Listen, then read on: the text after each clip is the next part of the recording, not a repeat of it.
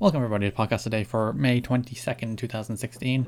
We are continuing our rewatch of all of the X Men films with X Men Origins Wolverine, the first of two standalone Wolverine films, with a third to come next year. This one naturally starred Hugh Jackman in the lead role as Wolverine, or Logan, or James, or I think he's probably called Jimmy at one stage here too. So he's a lot of a lot of names, but he's Wolverine. Liev Schreiber is Sabretooth, Ryan Reynolds is Deadpool, much to a lot of people's chagrin. People were quite mad. Danny Huston was Major William Stryker, replacing Brian Cox. So he's three people have played that role in the X Men universe at this stage. At least Wolverine has been the same person the whole time. This is Wolverine's origin story, as the film suggests. It was during a period, I think, when Fox were considering making a bunch of X Men origin films, which is the reason it was titled X Men Origins Wolverine. And a Magneto origin film was what First Class was ended up turning into. I think they had like Deadpool and Cyclops origin stories planned as well. And they even dropped a little Cyclops into this film. Young Cyclops is in this film. It's interesting, this film clashes a lot with Apocalypse canon wise. They explicitly cut whatever happened from in The Last Stand from canon in Days of Future Past. And I suppose implicitly they also imply that all of what happened in X Men Origins Wolverine also didn't happen because of Days of Future Past. We also had Deadpool, which utterly contradicts the events of this film. So this film didn't really happen. If you look at the X Men continuity, the events of X Men Days of Future Past are retconned from history.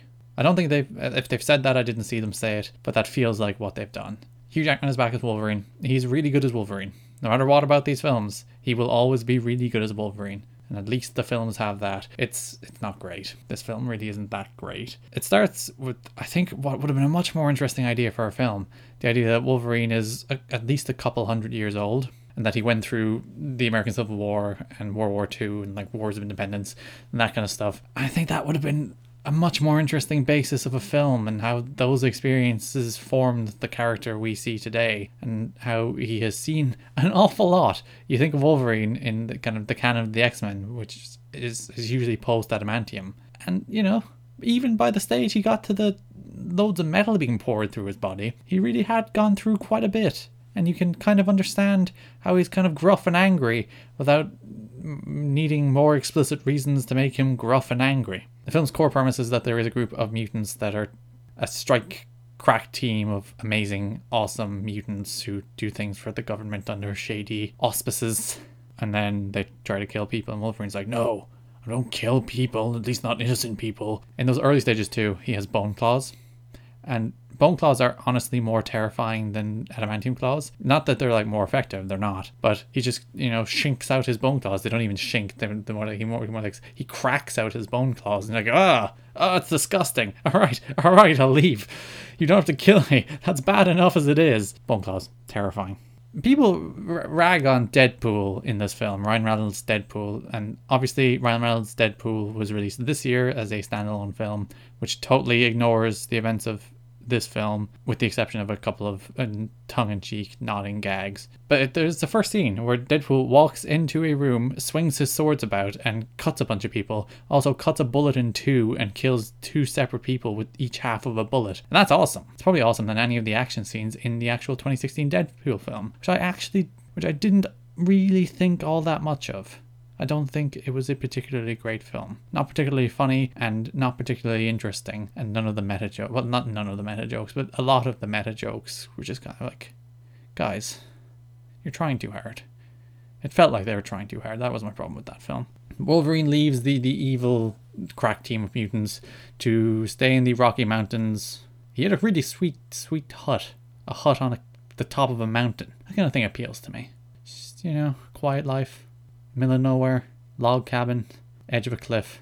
Ideally, don't fall because falling is is quite bad for your health. Well, falling is fine for your health generally. It's the landing that's the issue. And then he's he's Wolverine after living in seclusion for six years is dragged back in, of course.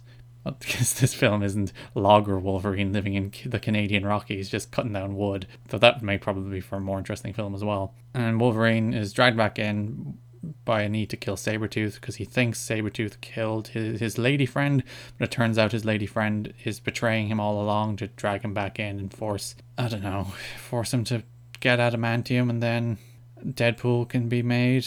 There, I don't care. I did, that's my problem about all of this. I didn't particularly care. Wolverine's quest for revenge was interesting ish, but nah, nah, I didn't really care about any of it. Actually, the screenplay was written by David Benioff, or Benoit, I don't know how he pronounces it, who was the co creator of Game of Thrones. There's a little interesting tidbit. He made a mediocre X Men film before he went on to create one of the biggest television sensations of all time. This film had one of my least favourite tropes that you see all the time, there's a nice old couple who take Wolverine in right after he is injected with a bunch of metal, so he's quite confused about why his bone claws are suddenly metal claws and why he's butt naked after running out of a lab. And the old couple are nice, they feed him, they clothe him, they give him wise, sage wisdom, so of course they're immediately killed. And I hate that. I really do hate when films and TV shows do that. When they establish characters to be likable and nice and kind with the sole purpose, the express purpose to kill them off instantly. And it's not like their death inspires much in Wolverine. He's already out for revenge. It's not like he needs something else to get revenge over. He's going to hunt down the people that kill those lovely old folk anyway. They just kill them off. In the they're in pursuit of their stupid little action scenes, they kill off a likable old couple, and I don't like that. Playing with my feelings in a way that feels cheap. Don't do that. Gambit's in this film. It's the only X Men film I think he's been in so far. Next year, we'll see the release of Channing Tatum's standalone Gambit film. But he feels shoehorned in here. It's as if the, the writers are just thinking, people like Gambit, right? Yeah? That, you know, cards, pew pew, explode, spinning, spinning pipe thing, spar, staff. Staff is the word. Yeah. Spinning staff thing. Yeah, let's throw him in here. And he feels really shoehorned in. It doesn't really he doesn't really do anything in the film. He doesn't serve any real purpose other than it's like, hey, look, guys, Gambit. People had a big problem with the way this film treated Deadpool because, and Ryan Reynolds, I think, did as well. He he has made eh, more than one reference to it about how he was turned into this weird amalgamation of other superheroes with his mouth sewn shut, and yeah, not really true to the Deadpool character. And I've I've no real problem with adapting the source material in a different way. That's the point. You're not there to shoot a comic book. Just literally shove the camera in front of the comic book and film the pages. That's pointless. That, uh, that that already exists in one medium. The point is to take what is in the comic book, put your own spin on it, come up with come at it with from a new direction with some new ideas. It's adapting it. It's not shot for shot remaking it in a different medium. But when you lose the spirit of what the character is supposed to be and the spirit of what the character is supposed to represent, that's when you do begin to lose me. And I think that's what happened with Deadpool here, and actually Zack Snyder's Superman definitely happened with that because that character doesn't stand for anything anymore, and that undercuts the whole message of who Superman is and who Superman is supposed to be. What what's the point of that character? What's the point of any of these characters if you undercut and kind of remove their core message? So adapt things fine. Don't lose the central spirit of what you're adapting though. That's what people like about it. There was also a Professor X cameo. CGI Patrick Stewart shoved into this film, which felt like a, a, bit of fan service, but I suppose the idea was, oh look, that's how Cyclops got into Professor X's care, which again, Apocalypse kind of undid. which is weird that there is a film that basically doesn't exist anymore. In the canon, most of this canon does kind of exist. Like The Last Stand exists, it's just undone. I think that's the same here, but they've never said it. It's weird. It's what you get when p- different people make different films. Gavin Hood made this film. He was the director. And the only other film I recognize for, of his was Ender's Game, which was a an all right, probably better than this film. This film isn't particularly good. Again, kind of like The Last Stand, it's not rubbish. It's not like irredeemably just terrible on every level. Its worst offenses, it's kind of dull, uh, and probably does very little with its characters.